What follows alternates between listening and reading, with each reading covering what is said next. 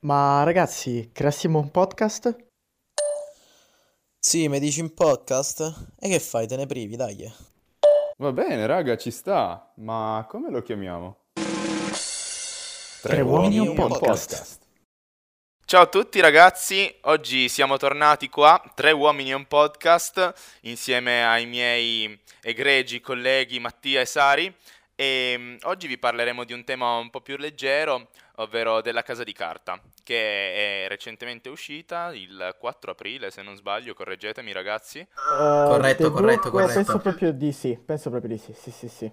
e che molto probabilmente, essendo tutti malati di questa serie TV, eh, noi quantomeno abbiamo finito in eh, un giorno, due giorni al massimo, e penso pure voi. Sì, beh, questa per me è una serie assolutamente fantastica, è una delle mie preferite, a mio parere, a mani basse, una delle migliori degli ultimi 3-4 anni. Ehm, fosse stato per me, avrei guardato più o meno tutta la quarta parte in una decina di ore, proprio tra pause pranzo, eh, merenda pomeridiana. Però ho scelto di lasciare gli ultimi due episodi per il giorno successivo per godermela un po' di più, perché mi dava più, mi dava più, più gusto comportarmi così. Te invece, Matti, come ti sei comportato? Allora, io se ti devo, se ti devo dire la verità, mi piace molto come serie, l'ho vista praticamente in un, sì, un giorno e mezzo, diciamo, ma eh, mi dà un po' fastidio il fatto, eh, la- mi dà fastidio la serie commerciale dove vengono aggiunte delle stagioni fondamentalmente per i money, no? Un po' come, non so se l'avete vista, beh, qua non voglio andare fuori argomento, ma per esempio Sex Education 2, una, una stagione praticamente identica alla prima, che si conclude nello stesso modo della prima, senza nulla di risolto, e fondamentalmente lo è anche questa della Casa di Carta, ma voglio ehm, spezzare una lancia a favore della eh, Casa de Papel dicendo che questa, serie, questa stagione mi è molto piaciuta, a differenza della scorsa, che sinceramente non mi aveva tanto eh, fatto impazzire. Esatto, questo sicuramente, ma secondo me questo è anche dovuto a un fattore di grande hype che si era creato alla fine della terza, con eh, questa situazione di stallo, non sapendo se realmente Nairobi fosse morta o meno, nel momento che come sappiamo la terza parte è terminata con eh, Nairobi che si becca un bel colpo di cecchino eh, che le perfora un polmone. E quindi non si sapeva, quindi tutti i fan, me in primis, erano lì con, eh, con l'ansia, il timore di non poter sapere quale fosse la, la fine di Nairobi. C'era chi appunto pensava potesse morire e chi pensava sopravvivesse. Sì, effettivamente anch'io sono rimasto flashato male, cioè perché io ero sicuro che fosse morta, tra l'altro ti ho fatto anche lo spoiler, ti avevo fatto lo spoiler, ti avevo detto Nairobi è morta, io ero convinto che fosse morta e Ma in generale anche su Instagram proprio si trovavano questi spoiler. Ovviamente ci sono i soliti fenomeni che nei commenti si divertono a scrivere eh, Nairobi muore, mia madre muore, queste cose qua. Io davvero gli spoiler sono una cosa che non sopporto, una cosa che mi fa andare fuori di testa perché forse anche questo è un po' il motivo per cui io mi sia affrettato a finirla in pochissimo tempo, perché ho detto qua finisce che in qualche modo mi becco uno spoiler, quindi meglio finirla subito. Io ragazzi volevo parlarvi della morte di Nairobi in eh, questa stagione, che a me ha fatto non arrabbiare di più, di più perché mi chiedo come sia stato possibile che 5 persone, 5 persone che sparano con un mitra a due metri di distanza da Gandia non siano riusciti ad ammazzarlo. Ragazzi, voi non immaginate quando io ho visto quella scena la mia reazione, cioè volevo scaraventare il tablet contro un vetro. Ma allora, io direi un attimo di partire per gradi, perché innanzitutto tu, Tom, hai citato un, eh, un nuovo personaggio, nuovo non tanto, ovviamente già presente nelle- nella parte precedente, però si è- in questa in particolare è stato proprio un personaggio di rilievo e lo sarà anche nella prossima. Stiamo parlando del capo della sicurezza Gandia, che a mio parere è proprio l'antagonista perfetto che ci voleva per questa parte. A me davvero ha trasmesso solo inquietudine, io ero veramente inquietato sia dalla sua estetica che dai suoi modi di fare, proprio azzeccato come personaggio, devo dire azzeccato. Cioè, tu stai dicendo che ti trovavi attratto sessualmente da Gandia? No, ma assolutamente no, è un modo di dire che semplicemente è stato quel personaggio che ha reso proprio la serie, secondo me l'ha solamente migliorata, perché siamo entrati tutti nella- nell'ottica del compagno, ecco, della banda che desiderava che Gandia fosse morto. Cioè, io mi sentivo proprio, stavo male per la morte di Nairobi e allo stesso tempo volevo che Gandia morisse soffrendo eh, tra i peggio dolori, insomma. Questa è stata la mia idea. Però, giuro, nessuna attrazione sessuale, la mia eterosessualità può, cons- può confermarlo. Io invece vi dico che vado decisamente controcorrente. eh. Per la morte di Nairobi non ci sono rimasto per niente male. Nel senso che sarà una coscienza interna che già sapeva che Nairobi era morta. Per me Nairobi non è mai rinata. Eh, Quindi io la- diciamo non ci sono rimasto male, ci sarei molto eh, rimasto peggio per un ehm, che ne so, per un Denver per dire che è il mio personaggio preferito. Non so, ecco, domanda così casuale, chi è quello che vi è piaciuto di più in questa stagione e quello che in generale vi piace di più della serie? Il mio è Denver. Ti giuro, l'avevo pensata questa domanda, volevo proprio farvela. Allora, eh, io però introduco anche quello che vi è piaciuto di meno, se, se- se volete, se ne avete uno che vi è piaciuto di meno. Allora, eh, ovviamente a me sinceramente ho apprezzato in maniera particolare il personaggio di Palermo, soprattutto nell'ultima parte. Sì, magari nella parte centrale, dopo aver liberato Gandia, anche Palermo, ecco, avevo anche un certo desiderio che anche Palermo soffrisse per quello che aveva fatto. Però al termine della serie diciamo che è uscito il suo lato più umano, lo si vede per esempio quando Nairobi effettivamente viene uccisa da Gandia, che c'è anche Palermo in primis eh, che piange disperato, oppure all'ultimo quando c'è il confronto con Helsinki dove lui gli confessa il suo vero nome, il suo vero cognome, dove vive, eccetera, quindi si stringono anche la mano e questo l'ho proprio apprezzato, ho iniziato così ad apprezzare Palermo. Invece quello che mi è piaciuto di meno, allora vogliamo considerare tutta la serie o solo questa quarta parte, per dirlo? Tutta, tutta, tutta. Beh, in tutta la serie normalmente ti direi Oslo, ma per il semplice fatto che è stato un personaggio totalmente indifferente, poverino, primo a morire. Per quanto riguarda questa, ah, è difficile, perché in realtà ti dico, sono diventati tutte delle pedine fondamentali. Ma guarda, se ti devo dire la verità, mi sono piaciuti molto tutti, forse Marsiglia, perché la- la nella scorsa parte in- inesistente, se non per quelle due o tre scene, invece questa volta l'abbiamo visto più, tra molte virgolette, protagonisti in alcune scene. Però anche Bogotà, Bogotà l'ho apprezzato, in generale te- ti devo dire la verità, nessuno, mi sono piaciuti tutti.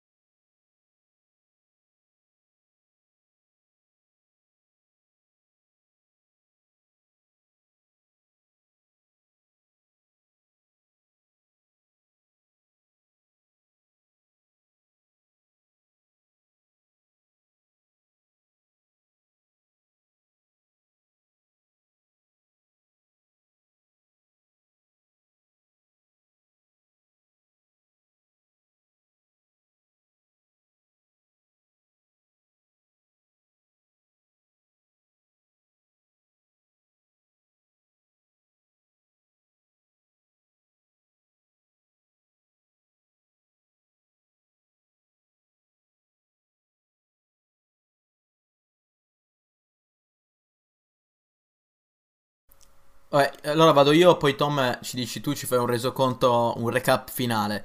Allora, a me quello che è piaciuto eh, di meno è stato, e sì, cioè che mi piace di meno e che mi dà più, fa- anzi mi dà proprio antipatia. Ecco, io alla casa di carta divento nervoso quando vedo Tokyo, mi dà, mi dà fastidio. Eh, mi dà estremamente fastidio e la, la ammazzerei. Infatti, speravo, speravo che Gandia facesse quello che voglio fare io dietro, dietro il televisore. Ehm, e mentre invece, guarda, condivido pienamente con te la mia simpatia verso Palermo, con una simpatia strana. Eh, ecco, forse qua dovremmo usare il termine utilizzato prima da Tom, una sorta di attrazione sessuale.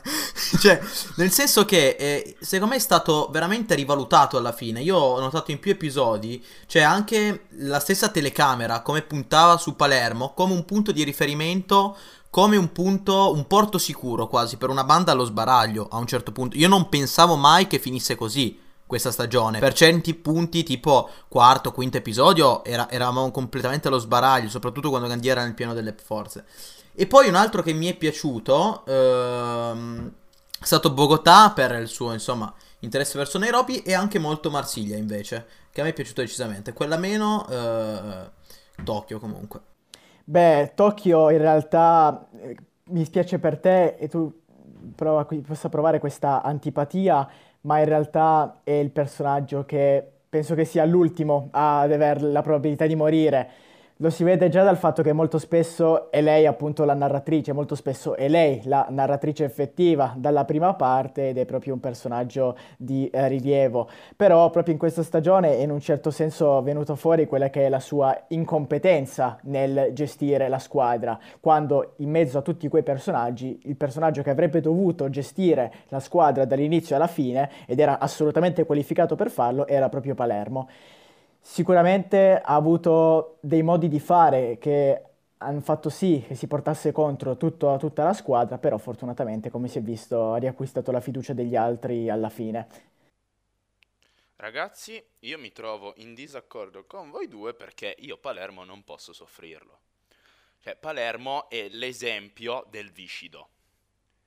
Non riesco a sopportarlo, Palermo. Palermo è il personaggio più odiato da me lo odio tantissimo. Tokyo in realtà non mi fa né caldo né freddo, cioè trovo che sia un personaggio ovviamente importantissimo per questa serie. Gran bella ragazza. una Maserati. E... Una, una Maserati, una come Maserati, viene fuori. eh... Ormai è diventato un meme, lei Maserati invece... Eh, Monica, ecco, anzi, scusa se ti interrompo, però adesso che ci penso, forse Forse è Monica quella che mi è piaciuta, forse Stoccolma quella che mi è piaciuta un po' di meno. Sì, è un po' inutile. Non ha tutta questa... Lo reputo forse un personaggio un po' forzato, che non ha tutta questa valenza nella squadra. Voglio dire,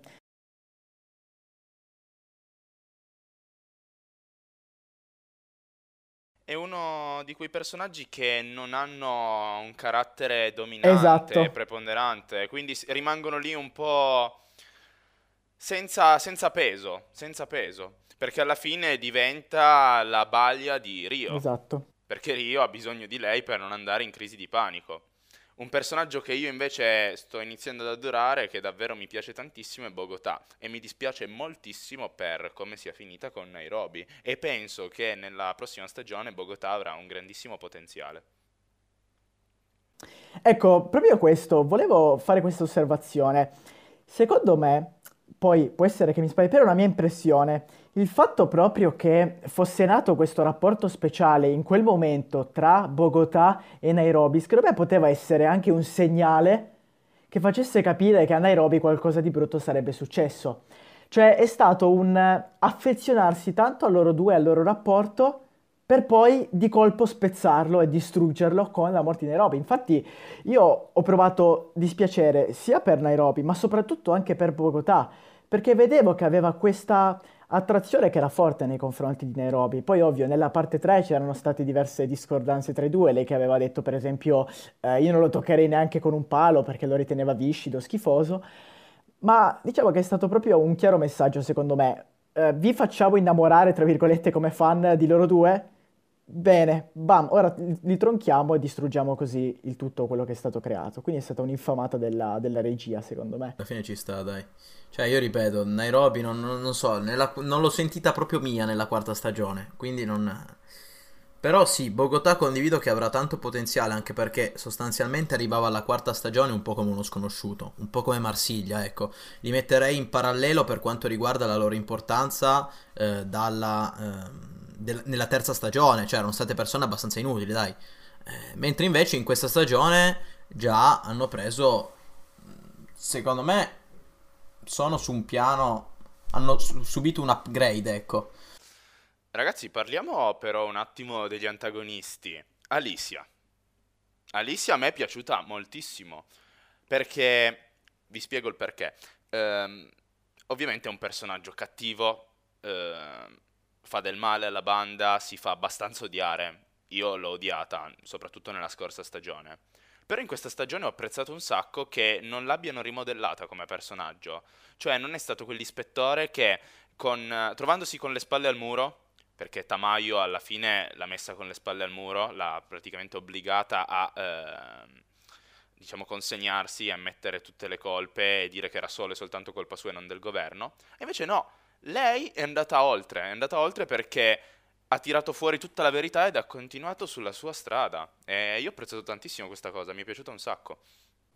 Ecco, da qui però sorge un'osservazione particolare, nel senso, allora, condivido quello che hai detto tu Tom, nel senso che appunto è un personaggio che non è stato rimodellato, ma ha mantenuto la sua durezza Forse con la differenza che sicuramente ha avuto un'analisi come personaggio, diciamo, ulteriore, infatti si sono venuti a conoscere degli aspetti nuovi della sua vita, quando in realtà nella scorsa, nella scorsa stagione è stata presentata, non c'è stata un'effettiva presentazione, è entrata così in media stress, come si direbbe, senza che però i fan conoscessero chi fosse, ehm, come fosse finita lì. Ecco, qui parlando anche con Matti, mi sono consultato con Matti al termine della, della serie, potrebbe emergere questo fatto, nel senso che è un personaggio che è stato introdotto così, tra virgolette, casualmente e ha iniziato ad avere un, una grande importanza sia nella parte 3 ma in particolare in questa parte, si vede anche nel finale. Secondo me qui c'è qualcosa di grosso dietro. Alicia Sierra è una donna già secondo me conosciuta almeno dal professore io me lo sento, c'è un qualcosa dietro, perché non è possibile che un personaggio venga introdotto così casualmente e che abbia un ruolo così importante. Ci deve essere quel colpo di scena su di lei che faccia aprire gli occhi a tutti e faccia spalancare la bocca a tutti, per quanto sia assurdo. Io condivido, condivido, tutto. Poi, vabbè, io non so se voi abbiate sentito, diciamo, i gossip sul web, ovviamente che non hanno nessun fondo di verità, però obiettivamente io non ci avevo pensato, sarò sincero. Però una volta dopo averli letti, e adesso diciamo anche quali sono, ovvero che Tatiana, la moglie di Berlino, infatti c'è questa scena, c'è chi dice che è stata fatta per allungare il brodo, c'è chi dice che ha un fine. Io una cosa ho imparato dalla casa di carta, che ogni cosa, ogni singolo dettaglio, poi ti torna dopo. Io questo ho sempre eh, visto. Obiettivamente, eh, la scena del matrimonio di Berlino non ha un cazzo di senso se ci pensate. La somiglianza tra Alice e Tatiana è, eh, è assolutamente secondo me enorme e, e palese. E poi ripeto, proprio quest- questo introdurre un personaggio come eh, Alicia, un personaggio sostanzialmente protagonista nella serie, senza nessun, nella terza stagione, senza nessuna eh, introduzione, senza niente, per poi finire nella quarta come assoluto protagonista, faccia a faccia con l'altro enorme protagonista della serie, il professore, secondo me c'è qualcosa sotto, ovvero Tatiana e Alicia sono la stessa persona, cioè eh, sono tra virgolette cognati eh, Alicia e il professore. Tra l'altro Berlino aveva detto, infatti il professore si era incazzato con Berlino perché Berlino aveva rivelato a Tatiana, la sua moglie, ormai lui vabbè morto, eh, i pie- tutti, eh, tutti i dettagli di questo piano. Ecco perché forse lei sa, anticipa le mosse della banda nel, in, nella gran parte dei casi. Voi cosa ne pensate di questo, di questo gossip? Beh, beh, molto bello, cioè mm, è una bella idea. Starebbe... Beh, non so, mi lascia un po' bocca aperta. Sì, allora, Matti, eh, voglio dire, tu questi, anch'io mi sono informato su questo, potrebbe essere, però diciamo che ci sono un po' troppe, ci sono dei, dei fattori, tra virgolette, dei fatti che tendono a far allontanare la eh, credibilità di questa teoria. Nel senso che allora, sì è vero che Berlino arriva a, a rivelare che aveva eh, quattro divorzi, ma eh, al termine della seconda, eh, se non vado errando, poi correggetemi davvero se sbaglio, dice di averne un quinto, ok? Quindi potrebbe essere proprio quello con Tatiana.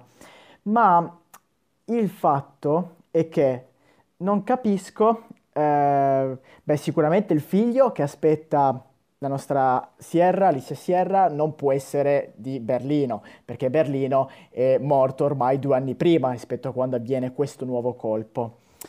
Quindi sicuramente questo possiamo dire che il figlio non è proprio di eh, Berlino. Però lei rivela quegli aspetti di suo marito, suo marito che è morto due mesi prima per un cancro. Questo però in realtà non è troppo importante perché può essere che lei dopo la morte di Berlino si sia, dopo il divorzio con Berlino si sia risposata. Però Tatiana, o Alicia Sierra, vedete un po' come chiamarla, cioè è un po' strano che sia passata dal- dall'amare un criminale a tutti gli effetti, ok? A diventare una ricattatrice, appunto una negoziatrice della polizia spagnola. Mi manca questo percorso. Io me la sono spiegata così, poi mh, ditemi se vi quadra. Io me la sono spiegata nel senso che proprio eh, il fare il criminale, il fare questo colpo, ha portato alla morte suo marito. E quindi lei, quasi come spirito vendicativo, no? Allora ha deciso di entrare in polizia e proprio contrastare eh, queste rapine e questo tipo di, di eventi. Io me la sono spiegata così. Poi è probabile che non c'entri un cazzo, che sia stato messo per allungare il brodo, l'episodio del matrimonio e quindi non, non, non mi rientra nulla, cioè sia stata una mossa puramente commerciale. Però al momento, Ecco, secondo me, eh, potrebbe combaciare il tutto.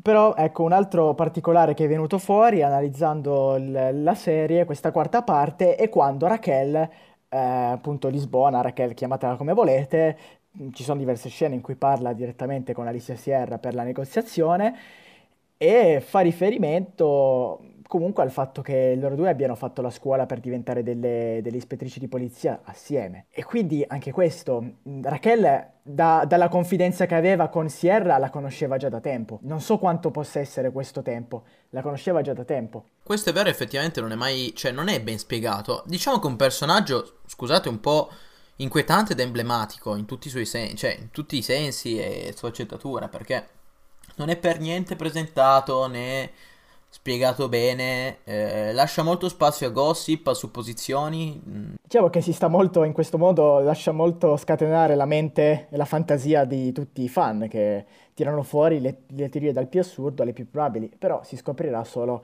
vedendo la serie. Tra l'altro, ragazzi, per gli amanti di- dell'SMR, delle video SMR, se voi andate sulla casa di Papel su YouTube, Alicia Sierra ha fatto un video SMR. Non so se uno di voi due l'abbia già visto. Se qualcuno di voi due l'abbia già visto. No, No, ma andrò a vederlo. me lo sono perso. Io, da amante di video SMR, l'ho visto. L'ho visto. Non è che sia il video SMR più bello del mondo, però in spagnolo, insomma, un po' molto arrapante. Beh, bisogna comunque fare i complimenti ad Alicia Sierra, che comunque questa rossa accattivante, voglio dire, va menzionata. Eh, diciamo che abbiamo capito che Sari questa sera è attratto sessualmente. Sì, ho queste attrazioni, sono sia attrazioni verso Gandia che attrazioni verso, verso Sierra. No, parlando eh, delle scene, per esempio il matrimonio di Berlino, che il matrimonio di Berlino, a mio parere, ma penso che sia un dato di fatto, diventerà la scena più famosa di la, la- la parte più famosa di questa quarta parte, scusate la ripetizione, della, della Casa di Carta, perché appunto viene- vengono cantate Berlino stesso che canta queste le due canzoni, Ti amo di Umberto Tozzi e Il centro di gravità permanente, non so se sia questo il titolo, di Battiato. Cioè, io già, io personalmente me la sono già ascoltata almeno cinque volte quella, quella parte perché proprio mi è piaciuta, l'ho l'ho- l'ho vista, l'ho vissuta con gusto. Però questi sono, sono delle scene che nella, nella serie non hanno alcun tipo di scopo, a mio parere. E per allungare il brodo, perché se avessero dovuto fare eh, una parte che teneva solo, manteneva solo le scene all'interno della, della Banca di Spagna dove fanno il colpo, sarebbe durato due episodi, tre, perché alla fine non è che puoi sempre girarci attorno, girarci attorno. Sono state, sono delle scene per allungare il brodo. Quella, come l'amore tra, eh, strano, devo dire strano, e a tratti inquietante tra Palermo e Berlino, oppure ancora la scena del bar in cui ehm, Berlino decide con una forchetta di appunto castrare questo, questo signore abbastanza in carne che si era preso gioco del suo papillon, cioè sono scene veramente per allungare il brodo. E anzi, vi dirò anche questo, poi basta perché sto parlando un po' troppo io, sono scene eh, che sono state fatte semplicemente per eh, te- mantenere Berlino.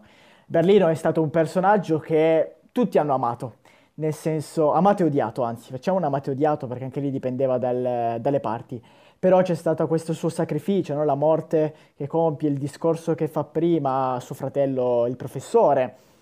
Eh, è un personaggio che è stato amato, a me piace molto come personaggio, poi beh, le ragazze, voglio dire, personaggio attraente, davvero molte si emozionano a vederlo e quindi hanno visto che comunque Berlino spingeva molto questa serie, hanno deciso di mantenerlo senza un reale scopo, quando altri personaggi morti prima sono stati completamente dimenticati se non per una o due scene extra.